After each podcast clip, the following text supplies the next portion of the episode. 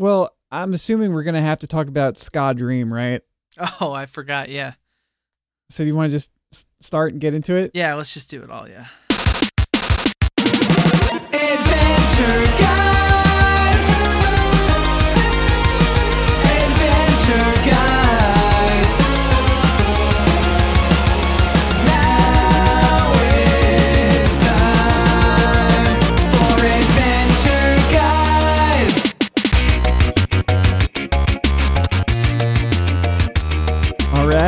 Welcome to Adventure Guys, the podcast for humans and dogs. I'm Eric the Human.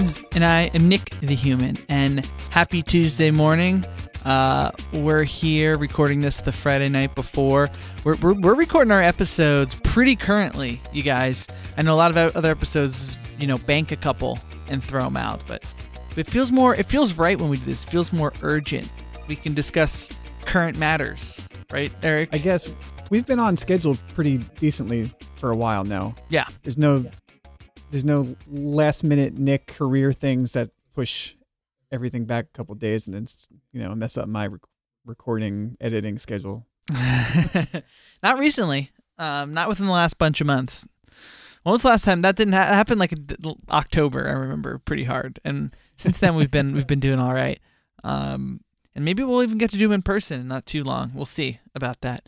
Um, Yep, I'm uh I'm probably going to be in Texas before you're going to be in New York. yeah. I'm trying to make plans now to get down there for holophonic And stuff. you're fully vaccinated. No, I'm getting my second dose uh next week. Sweet. Congrats, dude. Yeah. That'll be great. You'll be you'll be happy. I'm fully vaccinated. I, I feel great. And you had it. and I had it, so I've got a lot going for me um, in terms of safety. Um, so it'd be great. I'm gonna come to New York City on in a week in May, probably. Oh. So we'll talk about that off air. Maybe we'll be able to meet up. yeah. Um, yeah, man. Um, so with with that intro I gave this week, we should talk about um, you know, something that is just so central to what this podcast is. Um, has stood for as much as Adventure Time, and yes, I believe they announced something about Adventure Time this week. Uh, but what's probably even more uh, relevant to us is uh is a, a little album called Ska Dream.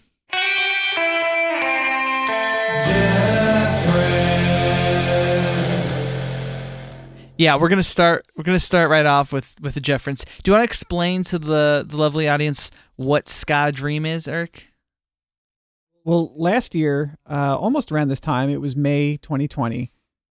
Jeff Rosenstock released, I think, the best album of his career, No Dream. Uh, and this past week, he basically ska covered his own album. He holophonics his whole his own album. um, yeah, so um, I'm assuming a lot of you know, but I guess at this point, there's probably lots of people um, who know about Jeff Rosenstock, but aren't necessarily knowing of his ska past, um, or even ska present, as he still plays in the Bruce Lee band.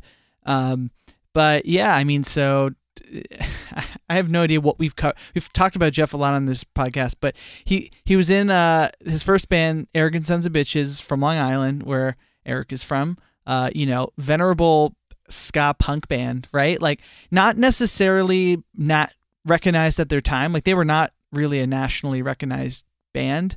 Um, they never quite got there. It didn't seem like, but I think in retrospect, it was clearly like one of the better ska punk albums of the 2000s. Yeah, and I've I've I believe I've said that I never really got into them when I was in high school. Uh, when I was a teenager, the big local ska band that was at the top of my list was High School Football Heroes.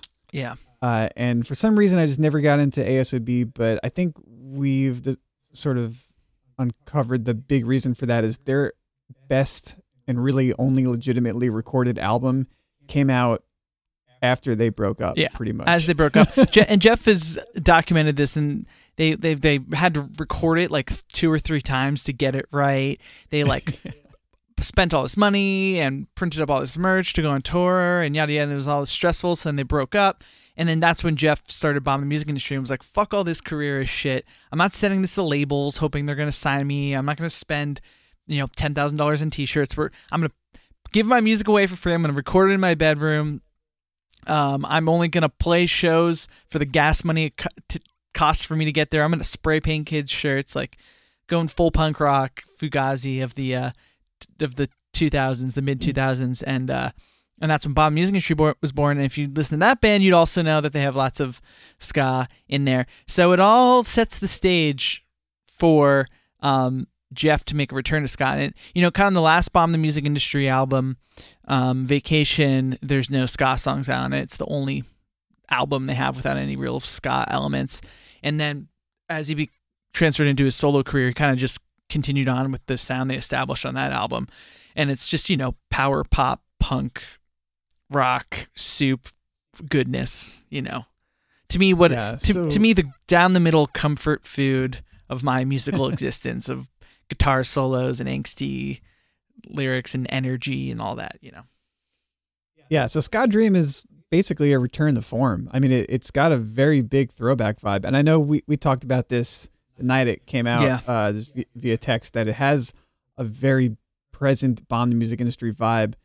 Uh, if for no other reason than that it was just recorded individually in people's houses and like they emailed files back and forth, like bomb the music industry. And you know, the last few solo albums they recorded live. Yeah, as a full band in the room to tape for right for a lot of it now, um, which is just so far away from album minus band, which is just using like MIDI instruments and like wasn't there like samples on there that weren't cleared and stuff like uh or was he using like free trial software?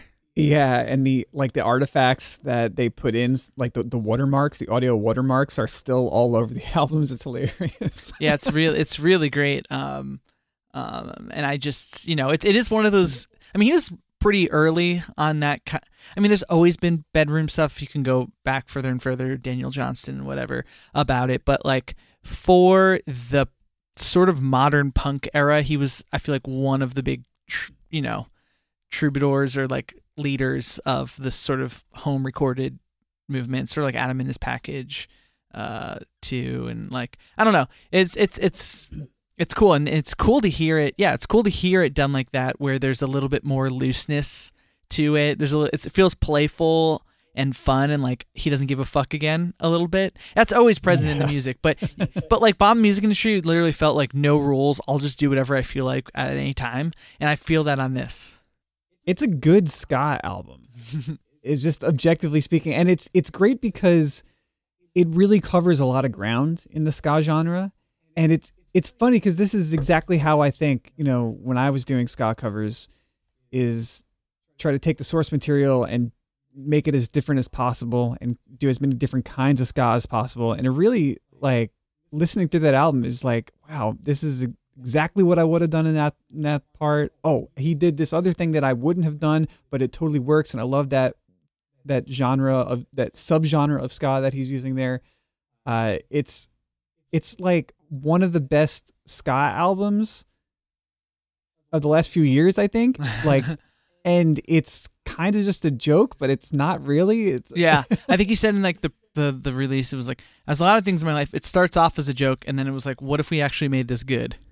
Um, yeah. well, I mean, what it has going for it, Eric, is that the the album No Dream is legitimately, objectively, a pretty astounding punk rock album. Like in terms of songcraft and everything, um, and melodies, it's really, really great. I um I revisited a couple weeks ago, not thinking that this Ska Dream record was real. I was just listening to it driving around town and you know you and i were talking about new punk bands um, and ones that i really love um, and i was and we were talking about that and i listened to this album again and i i started to see maybe where you were coming from calling him the best and why i might be inclined to agree at the current moment is like especially when you listen to no dream and you listen to the production choices the arrangement choices the harmonic choices he's you know he's got his old bag of tricks that are kind of Jeff Rosenstock hallmarks, but he's always finding new ways to like expand that and find new harmonic ground and arrangement ground. And like it's just really inventive on this album and there's like you know each part feels special on it. Like it's not just ah all right well we'll just do you know second verse will just be the same as the first verse. It's like no every there's always a very intentional thing about it. So i i agree that at this point i think that it's probably his best album although you know all of his solo albums are great and worry has a real soft spot in my heart. Um It's interesting gauging the reaction of the Jeff fan base to it. Yeah because a lot of people just straight up love it, of course. And then there's, you know, a little bit of like, oh, ska, really? Like people that, you know, thought they outgrew ska Yeah. and thought Jeff outgrew ska.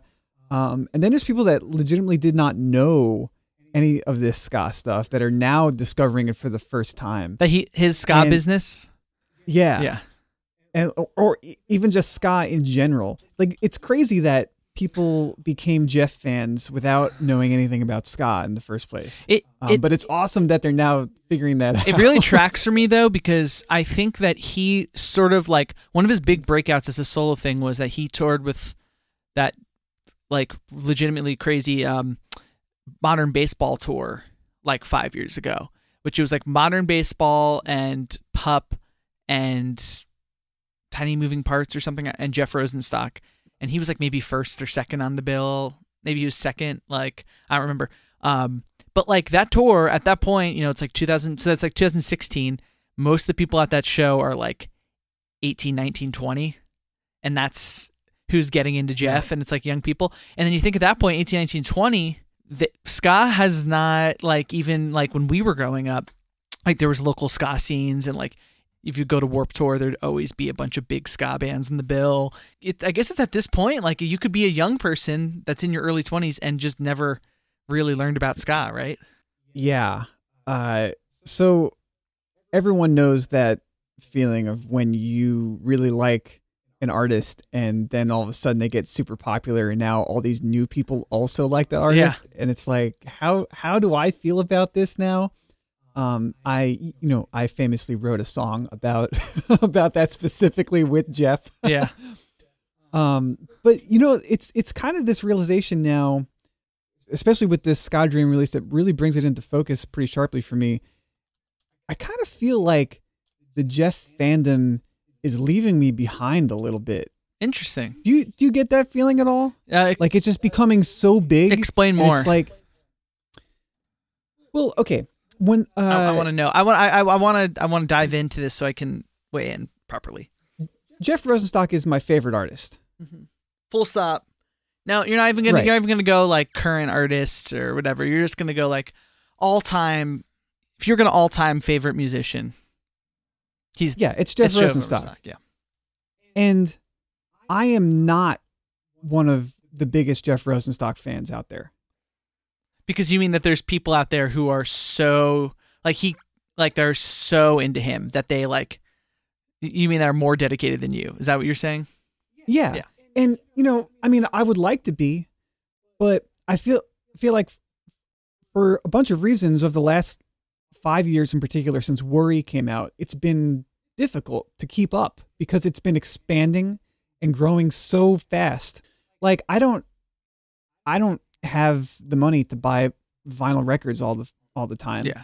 like and the jeff records are hard to find and they're expensive a lot of them and you know when i buy vinyl records it's every now and then it's from bands that i usually know that i'm supporting friends and that kind of Yeah. thing um and i haven't seen him play live very much you've seen him play live a lot more than i have Yeah. because I lived in Brooklyn. uh, yeah, I, I you know I haven't lived in New York in ten years, and I was on tour a lot when he was on tour at the same time, and I missed a lot of his shows even when he was coming through Texas. well, Um, and I feel like uh, in that time, like other Jeff fans have like overtaken that my level of dedication to being a Jeff fan. I do want to. I do want to say though. I'll just okay. A couple things to say on that. I own every Bomb the Music Industry full length album and all the Jeff solo albums. Um, I didn't order Ska Dream. I, is that going to count as a Jeff solo album? Yes, you have to order it. I know at this point he really got me because like once once you've ordered four records, it's sort of like, what am I going to stop now? You know. Right. Um, that happened to me on No Dream, but now I still love it. What I was gonna say is that I own those all, Eric, and I I've seen Jeff play in four different bands in New York, at least, if not five. Um, I still think you're a bigger Jeff fan than me. I don't know if I know that those are the traditional punk rock roots um, for like what constitutes a, a bigger fan than somebody else. Like I could be like, oh, dude, I've seen him in. I saw him with Mikey Erg. Have you ever seen him with Mikey Erg? I saw him with Laura Stevenson. Have you ever seen him with Laura? Like I, I could say all that stuff, but like I know that I think it really matters about the connection you have with the artists. So I'm giving you carte blanche that even though your life has led you in directions where you couldn't interact on so-called deeper levels, I think that your connection to Jeff is quite deep, and I, I would not take away your Jeff fandom from you. I would also say I think that what Jeff crossed into. Now you you you might be closer and I would love to hear what you think on this is that when artists actually become popular like popular enough that you can play to a thousand people in cities um I think inevitably at that point you're going to almost start having like different rings of fans. Like say like rings of a tree. Like there's going to be those that are like closest like the close tree ring to like the middle you know like the middle um like darker circle you know it's at the middle of a tree trunk is this is this Yeah. tracking Sure. so that inner circle is like fucking in on Jeff. They know they've heard they've listened to every single fucking album, and they're like they've been in. And you know what? Then they found Back to the Island and they listened to that, and they loved Antarctigo, so they listened to all the Chris Farren records or whatever the hell. Then there's going to be a row back that's like knows about all of it. Another row where it's like they only know the Jeff solo albums, and then a row back from there where it's like, oh, he got a really great review on Pitchfork. Like, I'll check this out. And there's the people beyond that, which are just like, oh man, like my friends who like music show me this, and it's like really cool. And it's it's like you almost start having, I think, just like these like rings of fans where it's like your core dedicated people, and then people beyond you. And I feel like with Jeff and in order to be like a big artist, you kind of need those different rings. Um, I think the most successful artists have a lot of people that feel like they're in that center circle. Like I think that's how like a lot of pop fans feel. Like that little circle is huge. Um, I think that I think Jeff just like like when we were into Bomb, um, and it, it's like this with a lot of bands, especially in punk rock. Um, and when you're going to see them at small DIY shows, it's like you feel like you're in that thing. Like you're like the whole fan base just is the people in that inner circle. And then if you really start picking up momentum, you start growing out those outer rings. Um, there's another great record that just came out from this band called Spirit of the Beehive that's been around for a while, and they're in the sort of punk rock sphere and um, not really getting a whole lot of attention. But then a couple years back, Frank Ocean like put a song on a playlist, and you know they're like a band who played house shows and were on Tiny Engines and stuff, and then um, they just got Best in Music on Pitchfork, and it seems like those rings are starting to build for them. I don't know. That's just like an interesting little. Does that make sense to you? This hypothesis? It makes total sense. And in so the way I think about it is I've had in my life two artists that have that I've considered like my favorite. Yeah. Right? Uh RX Bandits Yeah. was like the first band that I was like obsessed with. And when RX Bandits was my favorite band, like in high school, uh, yeah, I definitely considered myself like part of that inner circle. And the R- RX Bandits is a much bigger band than Jeff. Even I would say even right now. Um, Well, RX Bandits at their height versus Jeff at their at, at his height, which is probably right now. Hard to say. We'll see. Yeah. But um, even though that band was from the opposite side of the country, uh, in like 2005, 2006, uh, they were my favorite band, and I felt like I was one of their biggest fans. and I think everyone else around me, like a, a lot of my friends liked RX Bandits, but like people just knew, like, oh, RX Bandits is Eric's favorite band. He's one of their biggest fans. Like that, I don't know. It was just a feeling, I guess, and I, it was probably, uh, right around when Adults came out. I think I had just graduated from Yeah, college. 2010. uh, that was the perfect album to graduate college to, and and and move across the country from you know leaving the Northeast. Um, so it was right around then when I considered Jeff uh, on equal footing as RX Bandits, as like, all right, I have two favorite bands, and then RX Bandits was like, oh yeah, we're breaking up. So it's like, well, I guess Jeff is my favorite band now, and and Yeah. it's been that way ever since.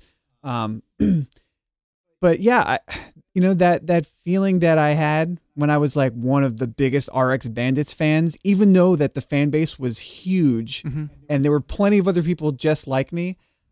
I don't feel that way uh, with Jeff. I feel like people have sort of uh, over overtaken my fandom. I don't know. Could also I don't want to I don't want to bring this into it, but I think maybe you just get a little bit older and how important it is to your identity changes a little bit. I'm sure that has everything to do with it. It's just Yeah. Uh, yeah, that's that that is absolutely it, but it's it's a weird feeling reckoning with that right now. Yeah. I know what you're talking about. I've had those moments and thought I've had a lot of thoughts in my life about how important things should be to me versus how important they are and trying to parse out okay, what am I naturally moving away from and what am I artificially moving away from in the name of trying to be a more mature adult, you know? And I think it's like I don't want to be like some Peter Pan guy who's just holding on to his past and like can't grow up, you know? That's like fuck dude, like you're in your like late 30s and you're still talking about this thing. It's like I don't want that, but I also don't want to be the guy who's, you know, 33 who's just forsaken everything that's ever given him joy in the name of being a a responsible adult. You know, you, we know what I'm talking about there, which is like the big person I always said I never want to be, you know? So I feel like I'm definitely in in with you and, and constantly trying to think about my relationship with with the music that I love and like like checking in on it and being like, am I being a proper fan? Like am I going too deep in? Like I, I like I, I think I think your connection to it should change a little bit as you get older, but I think it can still be there in a really po- positive way. Like, you know what I mean? Like you can be a huge fan of something without it taking over and dominating your entire like identity or something. I, I don't know. I, I'm trying to I'm trying to think. Um, I become I become very obsessed with fandoms. yeah. well, it's great too, and I, I don't think there's anything wrong with you know fandoms. I mean, dude, it's like look what I keep right next to my my desk. Yeah. it's an RX Bandits You, vinyl. you ever you ever stop and think like you ever take stock of like the fandoms to which you belong? Sort of like like, It's like like Yeah. like either artists or shows or cultures, subcultures that you're just ride or die for. Like if, if you can count them on like one hand or two hands. No, but that's like a fun thing to do. What what well, okay. Um before we go there, what what I will say in defense of of fandoms too.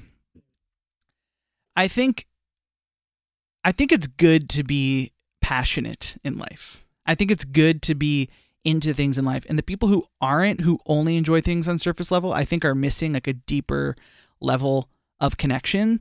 And I support anyone's fandom because like and I think being in a fandom helps create connections between me and other people and it also gives me more empathy for people who are passionate about other things. You know what I mean? Like I'm definitely in the the Twin Peaks fandom.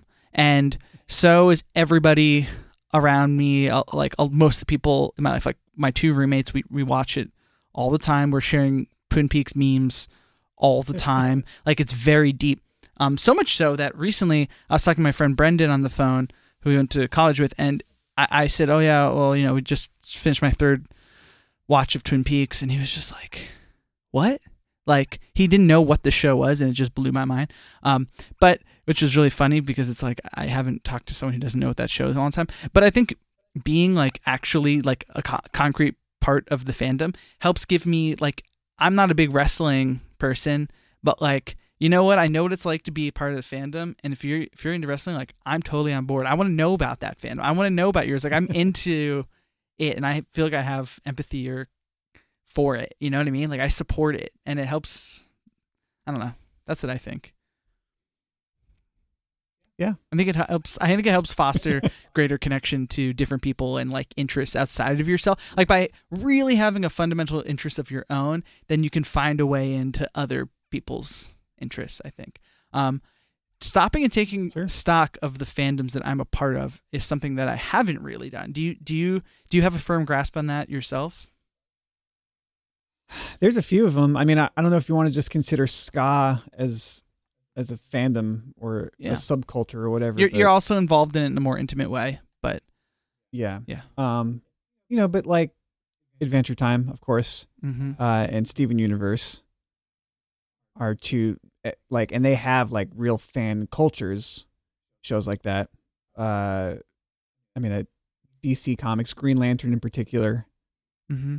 Yeah, good things to be fandom about. Um, it's I think it's I think it's funny sometimes too that there's like this inherent like which fandom is like cool to belong to. You know what I mean?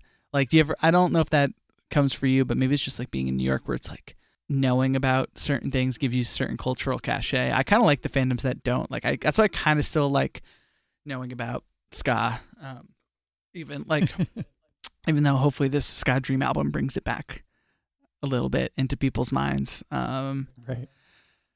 hmm. Um, yeah, I mean, Twin Peaks is definitely there for me. Um, I guess just like general independent music or something. Um, I mean, we're in the Adventure Time fandom at this point, aren't we?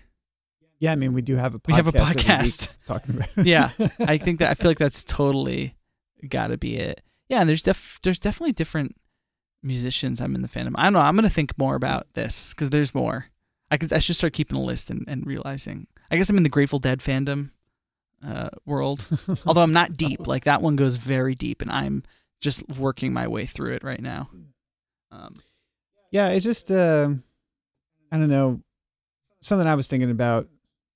Uh, Yeah, if you consider that I'm in the Jeff Rosenstock fandom, I belong to the fandom rather than saying I am a fan. yeah, Just it, I guess it's just a a reframing of that, just looking at the same thing from a different perspective rather than being a fan of someone or belonging to the fandom. yeah. And for Jeff Rosenstock, I would say yes, I belong to the Jeff fandom. Well- belong to the RX Bandits fandom. Yeah. Well, you know, I think it's really something that I, I think also this is different than what we've been talking about. But I think if you reflect on what are people like, what actually does have true dedicated fandom, um, in the long run, kind of in my mind, a lot of times corresponds with quality, or at least uniqueness or inventiveness. Um, I'm sure you could think of ideas to tell me I'm wrong, but um, and and they're out there, but like there's more dedicated at this point in 2021, dedicated hardcore Weird Al fans than there are President of the United States of America fans. You know, like Wait, the band yeah, presidents of oh yeah, the band, the President of the United States of America. Um, like I, I and that band was wasn't bad or anything, but I'm just saying like I think um in the long tail, I think in a current, I think in culture, there's like this a lot of placement on the current cultural context fitting into it while also standing out, being what's called for. You know, I think th- these are a lot of trappings when you are existing in the present, and I think criticism plays into that where and it has to from a natural perspective which is like you know critics and and and consumers of like fervent consumers of modern culture put up whatever comes out against whatever else is coming out and what they want. And it's like sometimes right it's like ska. It's like ska is not huge right now. So someone could put out a killer ska record And right now, within the culture and its relevance, it's not really like the cool hip thing to be into. So then a great record can can skip by because of like the current thing. But if it's truly good, it can like still find an audience, and then the long tail be great. And that's kind of like what what Jeff's career was like for a long time, where it was just like going on its own merits, finding these fans and going until the point when those fans were now critics themselves and could like uh, champion the guy. I think a lot of that Yeah. happened for him, but uh, um, I don't know. I just do a lot of reflecting on that, and you go like, oh, cool. So I think that the more courageous, idiosyncratic, little bit weird and fearless bands, um, in the long run, you you just get more dedicated fans. Like there's something for them to really fucking love and own because there's nothing else like it and it's not necessarily fitting square in on what's cool and hip, you know? And I think um and I think that's really cool. Um there's like a funny trend on Twitter where like some music writers that write for Pitchfork, um like one of them wrote the Worry review and uh sometimes they'll go like, you know, just reviewing the 2009 Pitchfork Best Albums of the Year list, and you just look at it, and then you're just like, holy shit, like, yeah, like Ariel Pink's Haunted Graffiti was like the number one, and everyone loved this thing, and it's like, yeah, but do people still care about him? And then he's at the Capitol riots. That that whole thing was weird, but um. But there's like all these bands that are like cool in the moment and they fit the cultural moment perfectly. Um, but then you go on just a little bit and maybe it w- it didn't have substance it wasn't weird enough i don't know it, it doesn't hold the same like number of dedicated fans is, is what i'm saying resonating at all with you Yeah. yeah Yeah. uh, and that's cool and i think it gives you hope and i think it's i don't know i just think this is all just in defense of like still being a fan myself i think that it's really fun and it's fun to think about this stuff so I agree. I guess that's why we have a podcast about it.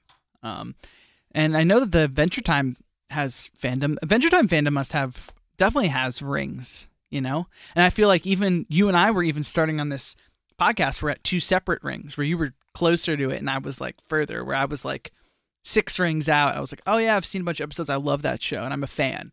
But I, I now this podcast is just me hopping rings towards the center, yeah. Right. The, the, were there which is kind of ever fun. any Ad- Adventure Time conventions? I don't know if there was Adventure Time conventions. I don't know. Great question. I mean, it was a huge Comic Con thing, as as Paul Kaminsky, our former guest, pointed out. Yeah.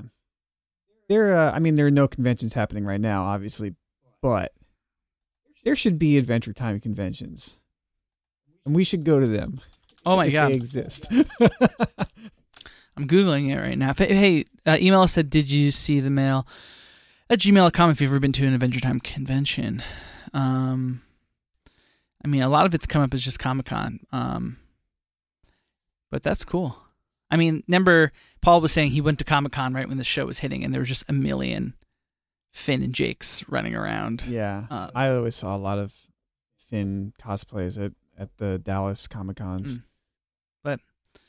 It's cool. I mean, that was good. I mean, they, well, and then as I said before, there was some uh, Adventure Time news announced this week that there's going to be another HBO special.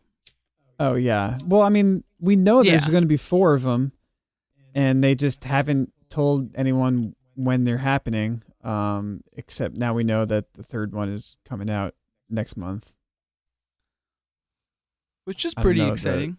The date, but it's it's. I thought that they were going to do the Peppermint Butler uh, episode as the third episode, but apparently they're doing the Finn and Jake episode Yeah. as number three. Yeah, very interesting. You that that that's not what you would peg as traditional programming. I mean, get- that that merely makes you think about what the content of the Peppermint Butler one is, and if that's going to lead to more content down the line. Because that seems like it's going to be extremely lore heavy and lead somewhere. Yeah, maybe. I hope they do more. I hope that they just never stop. well, I think it's cool in the current landscape, and as an RX Bandits fan, um, we've kind of talked about this. Is at this point in the current media landscape, like right, so like previously, to be a functioning TV show, you need someone to give you a lot of money to make the TV shows, which is understandable. Or to be in a band. I, I remember saying this to you about our experience, and it's like, so previously, yeah, you want to make a record, you need to be on a label so that they can front the money for you to make a record because making records is incredibly expensive. And in order to do that, you need to be a full time band touring. So you stop, you stop. Mm. But at this juncture, and it sounds like RX Bandits is sort of doing this now. They're making a record right now, but it sort of comes like, you know, you could still be a band and just not like, just do it at a different level. Like, cool, you guys can't tour anymore because Matt's in Dispatch and Seagak's a dad. Like, just make a record at your own speed that's the same quality just work on it when you can and put that out and play a smaller number of shows but keep going and same thing for adventure time where it's like i can only imagine that everyone who worked on that show wants to do other things but you know a couple episodes a year like specials to continue it it's sort of like if it's special and it's still good and everyone still in it and there's fans that want it's sort of like why why stop it unless you're that burnt out on it you know? Yeah, well, uh, from what I understand, Pendleton Ward is not involved in the Distant Land specials. oh interesting. Okay. So yeah, I mean, I, that makes sense uh, for him. i but mean historically Adam, Muto is running all of it, so that's kind of like his like new thing that he's taking the helm on is is sort of Yeah, and Pendleton Ward, obviously, I mean, you know, class. We all know his kind of story of getting burnt out. I mean, just because of the literal insanity of making the show, as we've talked about in the past. So I, I don't blame anybody. I just sometimes you just got to wonder. It's like when people like say things end and then they take five year off and come back. It's sort of like, why don't you just, just I don't know. That's my right. Yeah, like like when when RX Bandits broke up that time, Uh-huh. that was the weirdest scenario because they they were all they were so vague about being like, hey, this is our last tour, and everyone's like, oh no, the band's breaking up, and they were kind of like, well, no, but it's our last tour. Like, can you please elaborate on this? And they never would. and not and then they just came back with a new album three years after that. yeah, three years later. It was just, like you could have totally just taken three years off. I mean, they used to do that anyway. Yeah. like it was. You could literally, It was. you could literally be, hey guys, like Seagak's having a baby. We're gonna take some time off and see what happens. You know what I mean? And then they did that. That's kind of what's happening this time. But then they came back in like 14 or 15, put out that record and toured, and then they did some anniversary touring. And then now they've just been quiet. They didn't say they were breaking up again, and now they're doing shows here and there and stuff. So Yeah, but you know, it, I mean, it, it brings up a a good point. Like this seems to be a model that a lot of creators are adopting. Uh, just sort of go at your own pace. Uh, getting huge financial backing from a production studio or a label or anything like that is not likely. Uh, so just do it on your own terms when you can, and things take longer, but it's ultimately better for the creative process, is what it seems like. yeah, it's better for the creative process. It's better for the fans because they keep getting stuff. And I have to imagine it's better for the creator because like I can imagine that if you're in this full-time touring band, you're putting your heart and fucking soul into it to then the idea of oh, well the next one we'll all just have jobs and we'll just do it when we can. I can imagine how that can feel bad, but like why not it's like I don't know. I, it's just like why make why why does everything have to be so black and white or be on your own terms? I feel like that's just like part of growing up and restructuring and reprioritizing your life. Kind of like the fandoms we were talking about. Things can take on new found newfound places in your life, such as the fandoms for me, but that doesn't mean I have to give up the fandoms altogether, like the hypothetical boring 38 year old I described before, or 35 year old. Um, just can redefine how you engage with it. Um, but if it's still making you happy, keep it around. Um, I don't know. There's a lot more complex uh, factors at play, I think, in all these things. And, you know, me just talking flippantly about other people's lives and careers. I know that I'm doing that. Um, so it's okay. Um, um, but Adventure Time, I'm glad that they're making more. I'm glad another one's going to come out. Um, because I love talking about it. Maybe we should we should do one of those finally soon. do something current Yeah. and, and real How about that? timely yeah Um, Um, but even if it's not current, even if it's years old, it still feels vital. Um, and I'm having fun doing this podcast, and I'd love to talk about this episode. I was gonna do like a fun, jokey transition into it, but I uh, let's just be direct today. Episode discussion. So we watched season five, episode 48, Betty. Betty. Now, this is the first real Betty episode. She gets her name there. She's on the title card. Um, I, I think it's not. Well, yeah, okay. It's the first episode she appears in, yeah, but they've done a lot of work establishing who Betty Who- was who Betty was. prior Yeah. to this. it's not coming out of nowhere. Um, and at this point, we've seen, yeah, so we know about Simon's backstory and stuff to to a degree. It's obviously a it's a story that gets told throughout the course of the show, um, right? But this is this is where Betty really enters, right? Yeah. So since Simon, his tragic downfall is he loses his sanity, uh, we really only get a window into what happened to him through Marceline. And now we get another character's perspective on the whole situation, pretty much. Yeah, and we did. We've done some other stuff that's in the future on this podcast. That's that's quite great. But yeah, I mean, just to catch everyone back up to speed, right? Like Simon and Betty were in love, were like in school together, right? And then, I mean, I guess I'm just at this point, I'm just trying to think about like what you need to know going into this. But they were together. Something happened. They split up. Simon's going on his own. He's with Marcy, um, Marceline, and he had he finds the crown and he puts it on. It gives him powers, but also makes him go crazy. And I think at this point we don't really know a lot of the ins and outs about why him and Betty work didn't work out. We just know that she existed. They were in love, but she's not around anymore, right?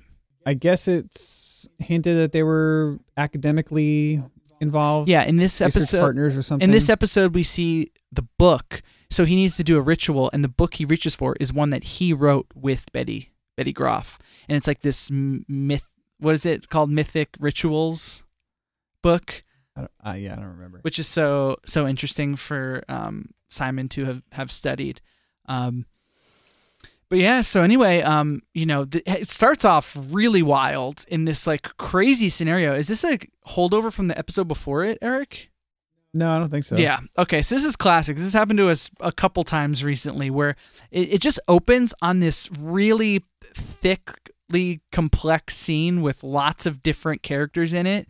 Um, and there is something like there's a very like nuanced, interesting scene happening where this is this entity in the middle with this globby face talking to a bunch of other wizards, one of which is a frog, and Ice King. Co- Well, yeah, we've met all these other wizards Yeah. as minor characters in the past, uh, but they're all here doing some kind of black magic ritual with some disembodied head. Yeah, and it seems and Ice King comes out and is like, "Come on, guys, I just want to be a part of your crew. I want to up my my magic points too." I think is what he says. Um, right? Classic Ice King, and the other wizards always hate him, and they're always trying to exclude him. Yeah, they're like, "Come on, guys, I'm not going to be a problem." And one of them is just like, "You, your life is my problem," and tries to get him out. And as they're bickering, the disembodied some other wizard in the background. I don't know that guy, but he's they're kind of like, "No, you fools." Don't do it. And then the disembodied head goes, and then it takes this form of this huge, like, black uh, square or something. And what's the name of it called? Of this this Bella Noche. yeah, Bella Noche. So it's really interesting, like black square that's anti magic and sucks the powers out of all the wizards. Um, Yeah, the wizards that were performing the the ritual. So Yeah. the the Grand Master wizard tries to stop Yeah. them. He's the guy who's in charge of all wizardry, I guess, and he knows that this Bella Noche head is bad news, but the other wizards they're stupid. stupid. these these dummies don't know. I mean, it almost seems like, come on, you guys, if you're gonna be this silly about it, why don't you just let Ice King in? um, it's not like you guys are that much smarter. Like you literally just lost all of your powers um, to this like really scary black like head that you know whatever. Um, and then immediately they're trying to fight it, and it looks like it's just going horrible. And and Simon leaves, and as he's leaving, he's sort of like have I gone so far through insanity that I'm now sane again? And then he sees himself in a puddle and he's like, oh, I am sane. And then out of nowhere, this guy comes up to him weirdly. He's like, "Stop looking in that puddle, man. You're ugly, and get out of here. This is my uh, busking spot." And then, yeah. which was so weird, but then it's immediately Simon punches him in the face. Says, "I'm sorry, I have no time. Go magic carpet." And it really shows, like, I don't know, like I think that punching really ups the ante and you're like oh shit like that's not something ice king would be capable of doing like he he read this Some foreshadowing. yeah he read the situation perfectly didn't give a shit had no time for it didn't get caught up in that put down which ice king would have crumbled his self-esteem couldn't handle something like that um hits him and then just like flies away and is like immediately on this mission to go back and i think open up this time portal so that he can go by and properly say goodbye and he's sorry to Betty. To Betty. Um, Yeah, that's he has his sanity back for just a limited amount of time. He- and he knows. And within- his singular mission, just to say goodbye. yeah, and literally within what, like forty seconds of being Simon again, he he he he clocks what's happening and knows. Okay, let's go. This is what we have to. This is what I have to do. Um, so he goes back and then he calls uh, Marceline, who's having like a band practice with Finn and Jake. this scene was ridiculous. I love it. ridiculous, but I think highly speaks to you and me and anybody who's ever played in a band or played guitar or bass, which is the classic conundrum. One of which, Eric, I'm still I'm going to be vulnerable facing to this day, which is how high do you wear your guitar or bass? And you immediately see Marceline playing her axe bass. Now, th- to comedic effect because she's up high, and due to the shape of the bass, it's make obviously making it harder to play because she has to like hook her arm around. But they're doing the whole thing where she's like, they're like, "Why is your bass so high?" And she goes, "It's easier to play. Like I get better finger action." And they're like, "But it looks stupid, so put it down." Which have you had this? They call her a nerd. Yeah, have you had this conversation with your with bandmates growing up, like in your friends? Yeah, of course. Yeah, of course. This is a universal co- conversation for anyone in a band. it's so hard to find the ideal spot. Like I vacillate back and forth between you know easy to play and looks cool all the time. Yeah. Um, I've adopted a um, you know, I I I don't know. It's it's hard for me, dude. I I I, I try to to find the right place. I do, you know, one of the things I like are the like I have a semi hollow, um, and semi hollow or big body guitars are kind of sweet. Um, I think this is one that I kind of maybe Jack from Portugal the Man or like there's a couple other bands who do it too, but it big body guitars are tight because they can take up most of your torso and then it can be a little bit higher but since it's so big it doesn't look like you're wearing you're playing your guitar so high so you're kind of getting best of all worlds but then if you play like like my SG it's like I don't know man um Oh yeah, an SG Small like, body. up high yeah looks so nerdy. oh yeah, an SG up here. I mean, dude, the, the there's this band, the OCs, John Dwyer. He plays his SG like literally up here. Um, they're this like uh this like psych rock band, and it for them, I guess it looks kind of cool. But uh, but anyway, we're getting a little off topic, but um, yeah, they're doing it, and they're having that conversation, and then she gets the call, and it's like he's like, "Hey, what's up? I'm sorry, I'm Simon again." I need to say goodbye to Betty. Um, Hambone is the is the the key. Like, I know there's a lot to take in, but you need to come over now, right? Yeah. And Hambo has a mythology that has been built up over a few seasons as well. Which is I I love how carefully they've crafted this story over multiple years and seasons. Like the stuffed animal that Marcy had from back from the apocalypse times like like there is there's an episode where it's stolen because it has powerful magical properties and there's this, this whole extra storyline with um this witch that tries to steal Hambo and I, I forget how it all shakes out but yeah this is the purpose that Hambo serves is for Ice King to make a uh, a telephone call to the past basically Yeah, Yeah, it's really it's a really cool thing. So they they go back to the Ice King's castle, and dude, while they're going, Finn and Jake obviously come along, even though they're not going to play a big part. And um, Jake is being like a really tall ostrich. That's like the form he's taking to walk over. Did you see that? I know. I noticed. It was weird. He yeah. almost looked like a Salvador Dali elephant, Yeah. but he's an ostrich with like beefy legs. and then they go into the Ice King's castle. And did you notice that the um um the Ice King's like you know he's like in the side of the mountain and the mountain was crying? It was melting. Oh, it was. Yeah, because the magic is going away. Oh, because it looked like he was crying. Okay, so he- that's why he was melting. I was I was kind of curious about exactly what was happening. I was like, yeah. is this a I, I made did I miss an episode where the the the mountain is a sad mountain? I don't. know. Um. no, it's, I mean it's, it's an ice mountain, but it's magic ice. Yeah. So it's not going to be. It's all it's all magic from the crown, and that's going away. So it's it's melting. Yeah.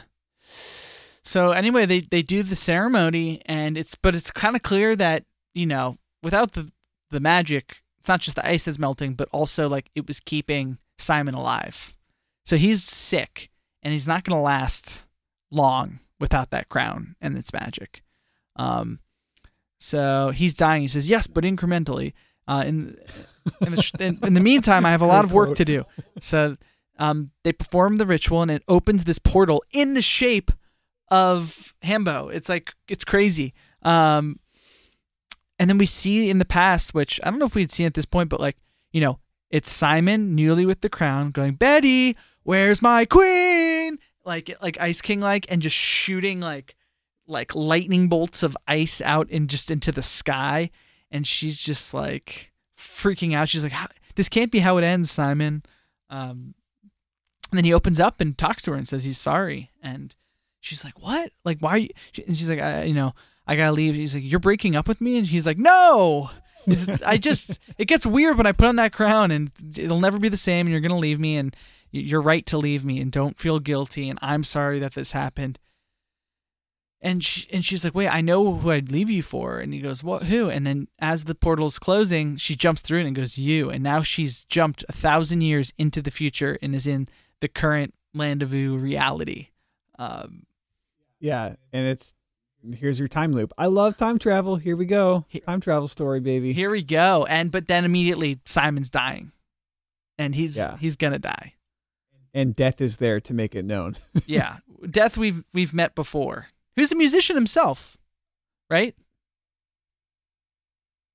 Uh, is he? Who do they do the drum battle with? And Peppermint Butler's there, and he's the one who gets him out of there. Oh yeah, that's right. Yep. Yeah, good old, yeah. Anyway, so then they um, she she, but then you know, much like Simon was when he like I get gotta go to Betty, I gotta move fast, I know what to do. Betty, within seconds of learning what the dilemma is, is like, oh, that's what's happening. Cool.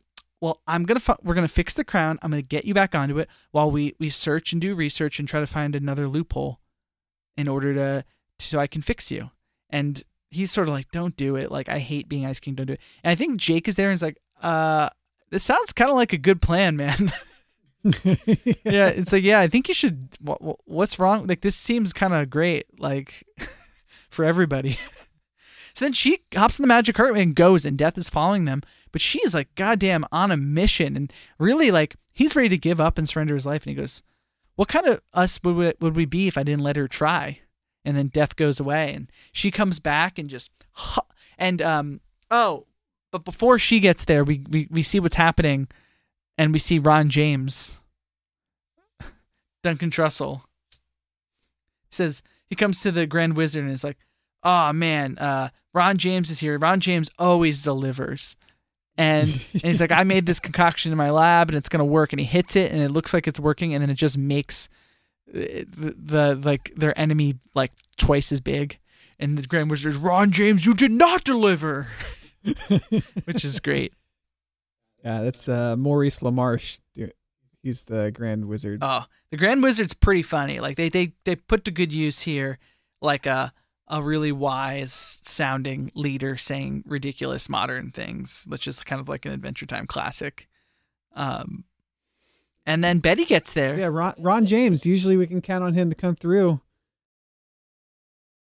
Did not deliver. Ron James Just made it worse. always Duncan delivers. Trussell. I loved that. I texted This- you. I was like, I'm fit. when uh the uh the crab apples. Thanks for the crab Yeah. apples, Giuseppe. That's season six. That's after this episode. Yeah, I was, I was, I was like, that was Ron James in that episode, right? yeah. Yeah. What an interesting. I guess at that point, Ice King becomes friends with him. Yeah, which kind of makes sense. Maybe it's because of this event. Oh, because then later he he references talking to Ron. Ron James told me that some crazy lady. Anyway, um, so Betty c- comes in, flies through the protective shield. Maybe because she's a human, goes right in and like finds the the the woman at the center uh, of it, um, the Bella Noche, right, and just like kicks the shit out of her, and it dissolves. And like she, these wizards could not figure out how to solve this problem, like to save their fucking li- literally to save their fucking lives. They're just like dying.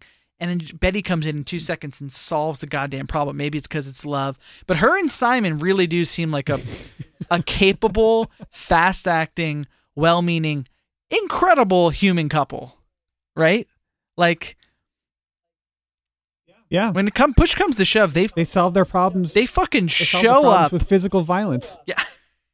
they show the fuck up for each other. Like they are in. Um and then he becomes Ice King again and it seems that Betty isn't there and nowhere to be seen. So he goes home. He goes home and he immediately has Muscle Princess in an ice kind of prison. And it was I was like, she wasn't here before. Does that mean on his way home from this event back to his like castle, he steals Muscle Princess? I don't know. Yeah. At, at this point, he's supposedly uh, sworn off kidnapping princesses. Yeah. Maybe it's because I, think it. it's come back so strong. Yeah. I, it, it doesn't even. It doesn't seem like he's really trying to kidnap her. I guess he just like wants someone to talk to. Yeah. He's you know he's sad Ice King. Because he's like, oh man, I I met the because he because then basically he says Ron James told him what happened, and the irony is that he doesn't remember it. And when Simon takes the crown off, he doesn't remember being Ice King. She's like, ah, I meet the woman of my dreams. She saves my life, and then she's just gone. And then Betty comes to the window and she sees what's going on. She looks at Gunter and then flies off on this magic carpet. And uh, I was wondering, like, does she think that he's with Muscle Princess, or is she just sort of acknowledging, damn, like, this is like, I got to go off now and figure out how to solve him because he's back to being this awful Ice King. Yeah, I think she's just like he's too far gone to even bother. Yeah. Like I, I'm not even gonna try to have a relationship with this insanity. I'm just gonna go off and try and figure out the solution, which is such a. She's like definitely a woman of action. Like she shows up at that time portal, and not for a second does she hesitate. Be like, where? Like, okay, they say that it's a million years in the future, and she's like, a million years, and Yeah. you're like, oh no, no, no, it's only a thousand Yeah. years, and then she's totally fine. She's on board, and 100. percent That's all it took. And I guess just by happenstance, she hap like she is around Finn and the newly sane Simon, who just happened to be the only other two humans And all in the of, land of Ooo. yeah.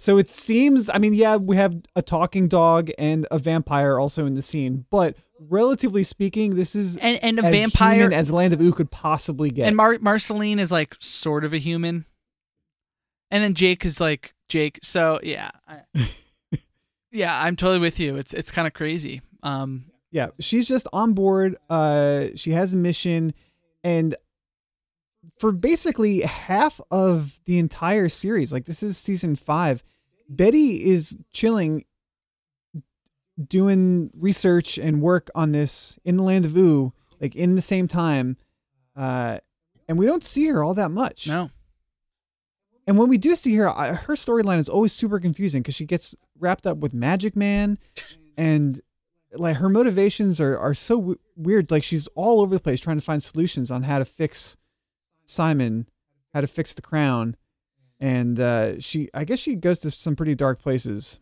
yeah, I mean, as she you would. wind up being voiced by the same voice actor. Yeah. so, but this is the beginning of that. She's eh, she's just content to live in the shadows Yeah. for half of the show. That's crazy. She's a crazy character, man. Like she could have been hanging out with Finn and Marceline and Princess Bubblegum. Like, why wouldn't you want to work with Princess Bubblegum, who's one of the greatest minds in the land of Ooo? But no, she just does her own thing. It's kind of weird. It is. She's, I guess, she's just so driven. She's just so laser focused on this. She doesn't stop to consider, like, hey, who's the smartest candy being? It could also just be really overwhelming, and she doesn't know who she can trust. And, and I, I imagine it's be one of those things where you start off in it and you're like, "Look, I wrote a whole book on mythic rituals. Like, I can figure out how to to fuck with this. Like, maybe she thought it would only take her a couple weeks, and then yeah, I mean, it ends up years and years pass. Um, it's it's a good point.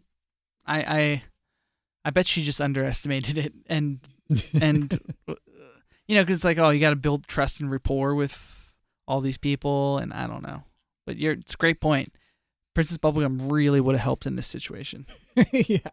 Well, I think there is uh, an episode where Princess Bubblegum gets involved somehow with the crown. I forget what happens. well especially with It's another confusing marceline being so wrapped up in all this too like you know what i mean like yeah. like Marceline is it- it's hard to like really understand where she is at this point because even the way that we get backstory through flashbacks with with her and Ice King, it all seems very nonchalant for like considering how serious their relationship was.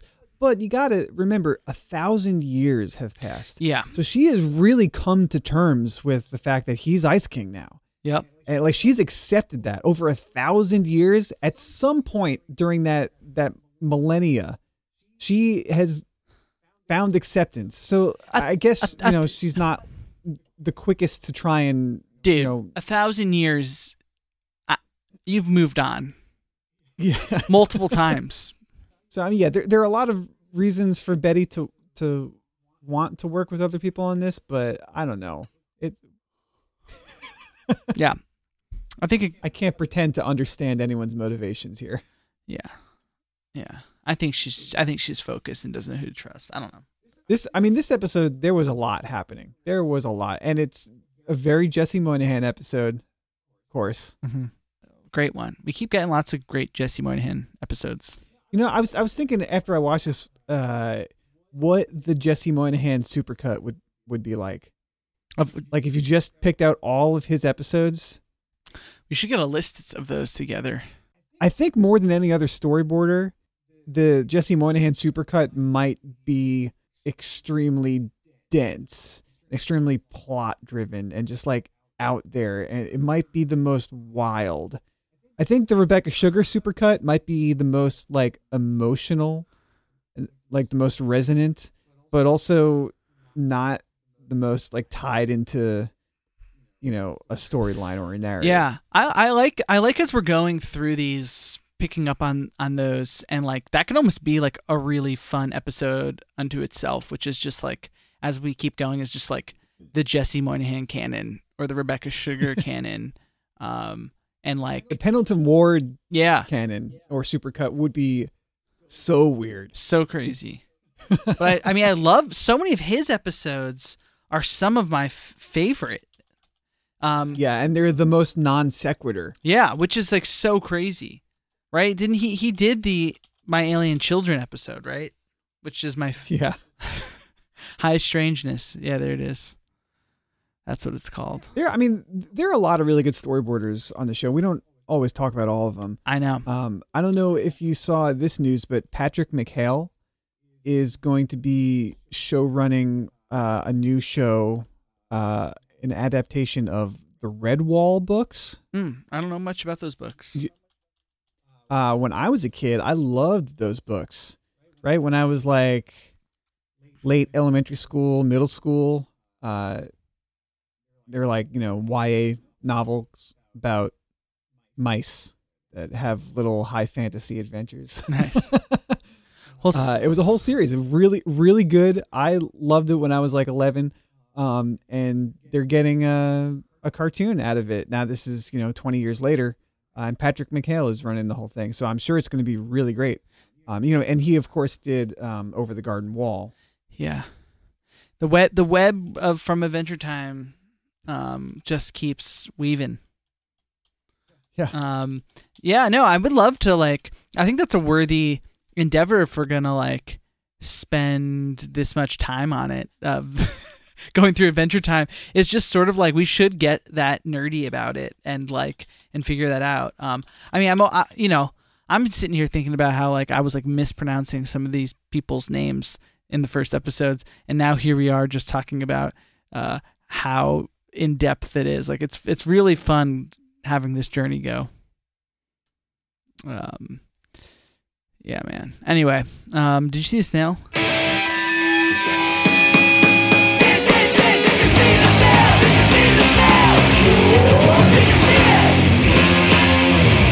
No, I did not see the snail. Nick, did you see the snail? No, I didn't. All right.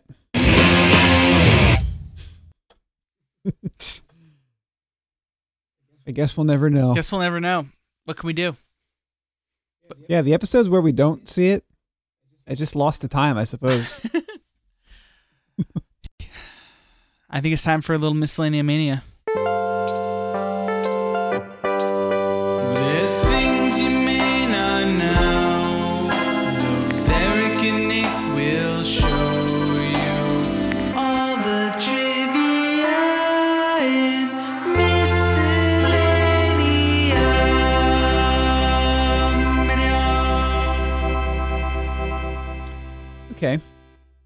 I mean, this was a very dense episode, so there's, you know, a lot of references and that kind of stuff. Yeah, before we, Stuff. we go too far, I would just like to point out some thing I found out during the theme song, which is that uh, Patrick McHale was one of the writers on the upcoming Guillermo Guillermo del Toro Pinocchio stop motion film that's coming out this year. Oh. That's kind of cool. I didn't even know he was doing that. Me neither. But I'm I'm already in the bag for anything Guillermo del Toro. Let's do it. Like that that that ticket is already sold, you know? Yeah. Like that's one of those filmmakers that you don't need to convince me. From now until the end of time, I will always watch a Guillermo del Toro film. Let's go. Um, what do you got, Eric? Uh, so the ritual they're performing to give form to Bella Noche in the beginning, Mm-hmm. uh, they put these items in that are related to the suits of tarot cards. Hmm. We've got a staff, a sword, an orb, and a goblet. Um, and I mean, Jesse Moynihan draws tarot cards. That's like a, a thing that he does. So that makes sense. Cool. That's cool. You know, I was, I was, no, no, but it is cool. Sorry, I, I was wondering about that ritual as well as the ritual that Simon performs to go into the, um, you know, make Hambo that like portal. Uh, I was, I was, I was wondering. I was like, I wonder if these rituals are based upon any sort of rituals that actually exist. You know, in dark magic, black magic. It's it's it's funny that we watched this episode because uh, I think I mentioned real quickly last week that I had my interest had been piqued about witchcraft. Yeah, Well, I, I bought a book You on did. Wicca, and I've been reading it, um, just learning about magic. it's pretty awesome. That sounds awesome, man. Um, did I tell you? Did I bring this up last time that I really wanted to buy this book on occult drawings? Did I bring? No. Did I bring that up, dude? That I don't, I don't know how I didn't bring that up. Um, yeah, there's this. Um, hey, are we doing an adventure time, adventure guys book club? oh man, we are. Except I, I, I, I don't think I'm gonna like buy this book soon enough to do it. But we should actually probably do that. Um, You can learn something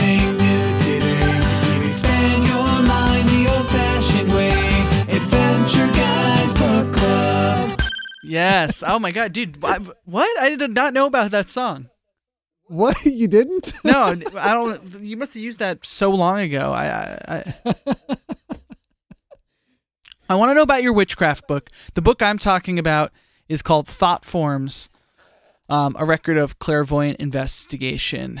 Um, and it was like an occult book written in like 1905 um, by the Theosophical Society. And what's interesting about this book is that it was basically this society. It was extremely female, and it was like a society that thought they could communicate with spirits. And when you did, you would see certain things when you communicated with the spirits. But it's like, how do you communicate what you saw and these things?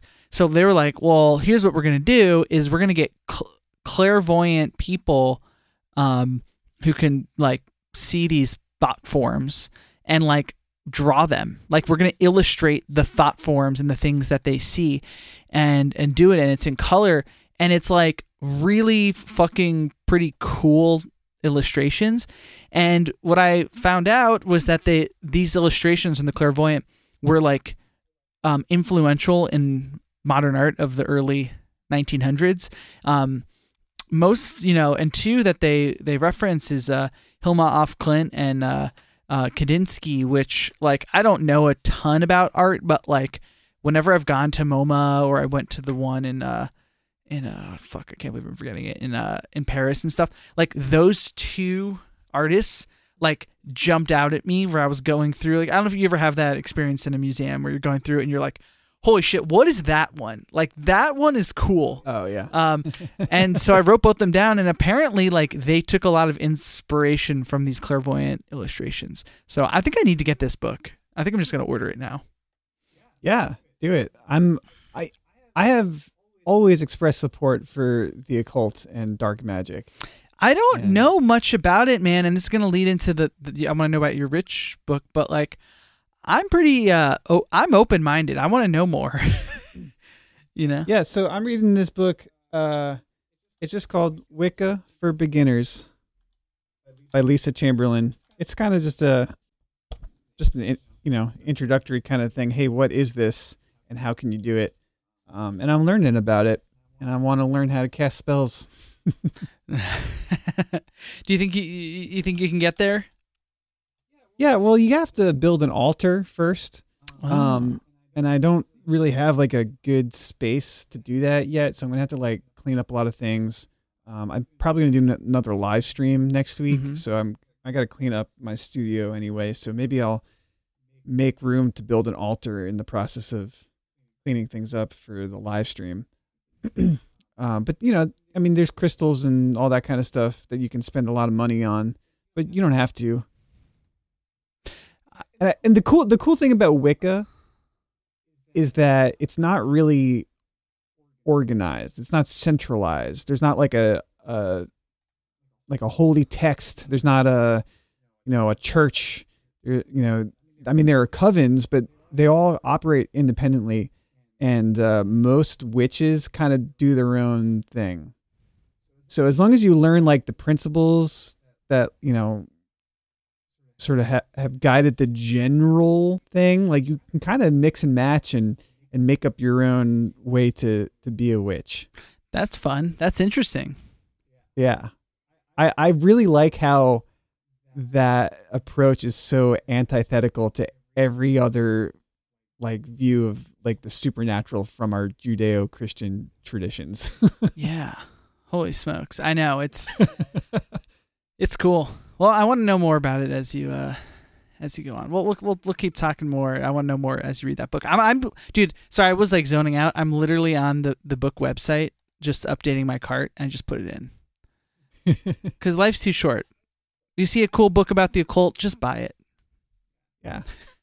And and hey, uh maybe that book about the occult will teach you a spell to live Im- immortally and then life won't be too short. Yeah, hey. It'll pay off. Good That's good what- 30 I'm good going 30 to learn the secret to immortality. Just need a an ice king crown. nice. There's a catch. Dude, speaking of which, of learning how to live longer, I think I'm gonna come to. I'm gonna come to to May in May. Hopefully, I'm gonna stay. I'm gonna take some meditation classes. Um, in the city,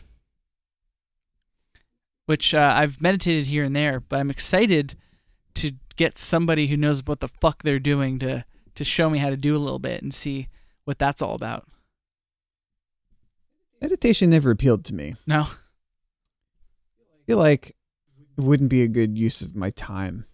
And I, and I, I know full well that that is exactly the kind of mentality that n- makes it necessary for someone to slow down and meditate. Yeah. Well, no, dude, I, I I understand it. I've gone through ups and downs. Um, I was gonna take meditation classes like five years ago, and I was going through a very rough patch in my personal life. Um, and I was like, shit, I gotta do something. Like this is going bad. Um, but then I went and I learned about it, and I was just like, what? I gotta come to this class is gonna be two hours. I'm not doing that. What are you talking about on a Saturday? Okay, I had the same type of thing. Um, but I think I think in a lot of ways, um, this pandemic has made me realize that slowing down in certain facets or like reprioritizing time might help make the remaining time a little bit better. and um, taking taking some uh, time and creating a ritual where I calm my emotions down and try to like like kind of like ground myself and like take a, a beat will help me come back in a, a better frame of mind to attack my goals rather than just living as this emotional being reacting to the last piece of information I was giving and then just riding off whatever you know I, I don't know if I, I you know this is probably pretty human but it's just like things are going good then somebody said something weird to me at work and I didn't like that and now it's making me feel insecure and anxious and i'm going to use that to try to fuel my music making after work and then the next morning i'm going to wake up and being like i'm going to show that person that i am fucking good at my job or whatever and then now i'm operating there and it's like it's like why am i allowing these emotions over here that weren't even valid in the first place to just run me for a whole day um I don't know. I'm I'm rambling Maybe- now. Late night rambling. Maybe I'll, I'll I'll learn how to cast a hex Oh, on the on those people for you. Well, now see, the, there's all I am no evangelists for any sort of way to handle your life. So, if if for me meditating works, if for you the witchcraft is what takes hold, I'm on board. Everyone's finding their own way on this. For me, this is just I'm trying a different one. Maybe it'll work. Maybe it won't. Maybe you'll find you'll learn that, and uh, you'll pass that on to me, and I'll be like, "Fuck this meditating shit." Spells. Oh man, you're gonna have to get on WitchTok. Yeah, right. Uh, the more I s- see about it, like online, like there's a lot of like real basic shit with just people trying to cast spells for money and that kind of thing. Yeah. Like it does. It seems a little too. uh It just doesn't seem like the point of witchcraft, just to cast spells to become rich. But I'm going to try it anyway, That's great. or at least cast spells not to be poor anymore. See how it works. Yeah. Why not try? Was there was there any more miscellaneous mania we need to get to before we? I don't know. uh, yeah, it's probably fine. Let's pick uh, an episode Yeah, for yeah. next week. What are we gonna watch next week? What are we gonna watch next week? What are we gonna watch? It's the episode All right, we're going way back. I don't like this episode, it's fine. Uh, season one, episode six, The Jiggler. The Jiggler. What is the Jiggler? This is uh, an early episode, just a really random kind of. It's a Patrick McHale episode. We were just talking about him, so All right. uh, but yeah, it's just it's just random. Okay. Well, let's do it. The Jiggler. Okay. Cool. I'm up for it. nice, Eric. Um, I'm gonna buy this book on the occult. Maybe I'll have a snack. Um, I'll go indulge my Twin Peaks fandom. It's gonna be great. Um, uh, and watch an episode. Um, I hope you have a great night too. You too, dude. Um, I want to give a shout out. to all oh, sorry. What were you gonna say? Nothing. Go for it. I wanted to give Shout it a shout out to the fans. We drop these episodes. Oh, we Yeah. we, we should do. Wait, before we go, we got to do real quick. Uh, uh, did you see the mail? Yeah. Okay, let's do it.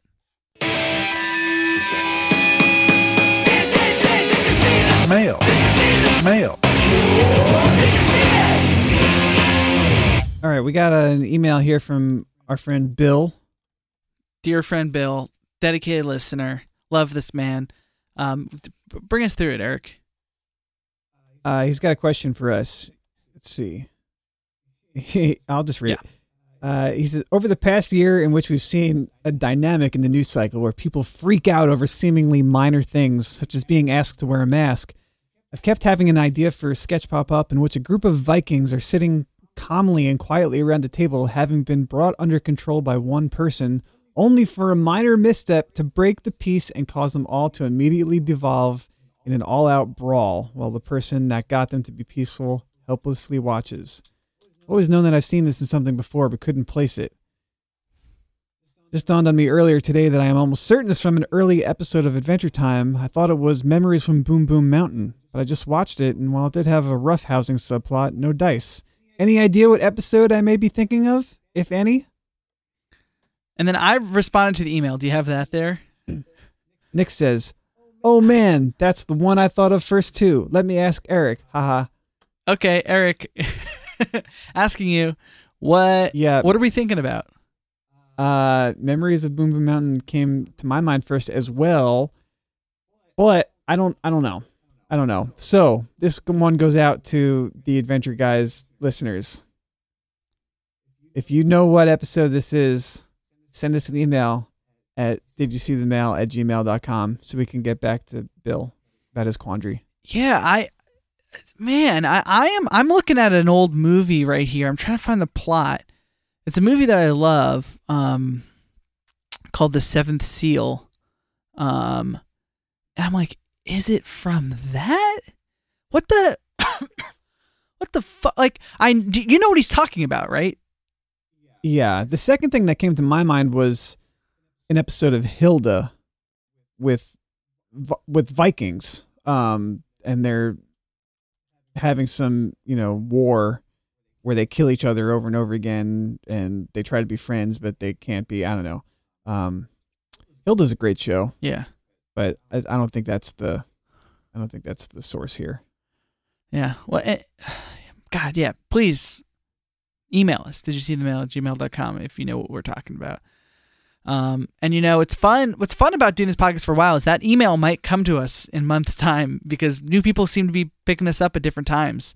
You know, recording this here on April 23rd of 2021, and uh, there's still new people getting it. We got another nice um, email from uh, a new fan named Ty who found us recently, and it it looks like he just listened to episode six. Um, and he said, Eric, that you know we were back way back when we were thinking about doing like um like mini series episode about like the islands or the elements. Um and he was very down with that which is an idea i am still down with as well. I'm glad to know there's some support. Um you know we've dabbled now in going into some of those and doing spot episodes but at some point it could be fun to do that. I don't know. Um Ty also says he's a ska enthusiast. hell yeah So if he if he just listened to episode six of well thirty episodes from from there, uh, we talked about ska quite a lot, and we read your email, Ty. Yeah. Um. Hey, friend to both of us, David Finkelstein. David Finkelstein says, Stop. "Hello, my friends. I had to listen to the first episode today. Never watched Adventure Time, but enjoyed podcast. Much love." Thanks, buddy. Dude, Cool. Well, that was. Did you see the did mail? you see the mail? Eric, my brain is is is is drooping. I can feel my posture slumping in its chair. I think I, I I am done for this day. I think we need to sign off for real. I love getting mail right. though. I'm I'm so glad that people are, are listening. What I was gonna shout out was um we put these episodes up on Tuesday AM, but like AM AM, like four AM Eastern or some shit, you know? Um and I'll wake up here at like you know at like I don't know 8 a.m. Eastern, and we'll have like five or six listens, and and sometimes or. Or, or, or I, I, even I'm no, I'm talking even earlier. So like, we sometimes we'll put it up at like yeah at like 3 a.m. Eastern. I'll be up at 7 a.m. Eastern or like it, I, there, there was something like that one day, and there were already like a bunch of people listening to it in these really early morning hours, and I was like, these motherfuckers are dedicated, and I love this like handful of people that are just like up early and they're like using us to power their lives. And I love you guys. I uh Isn't that cool? I can't even imagine what it's like to be awake at those hours. Yeah, that means like like someone's waking up at 5 a.m. and is like, oh shit, new adventure guys, let's go. Um, and I love if you're one of those people, please send us an email. We don't make T-shirts, otherwise I'd send you one. But you know, maybe one day. I'd just love to know you, and I'd love to talk about your life. And if there's like if there's something we can do in the show that makes your early mornings better, like should we ease into it? Like should we do like an early morning version of the theme, or like I don't know. Start with some. I, I don't know. We should just do something special for for those for those folks who are listening at 4 a.m. um. Yeah. Cool. Okay. Okay. Well, maybe we'll hear from him. Maybe we won't. All right. Well, good app, everyone. Like and subscribe. Bye. Peace out, y'all.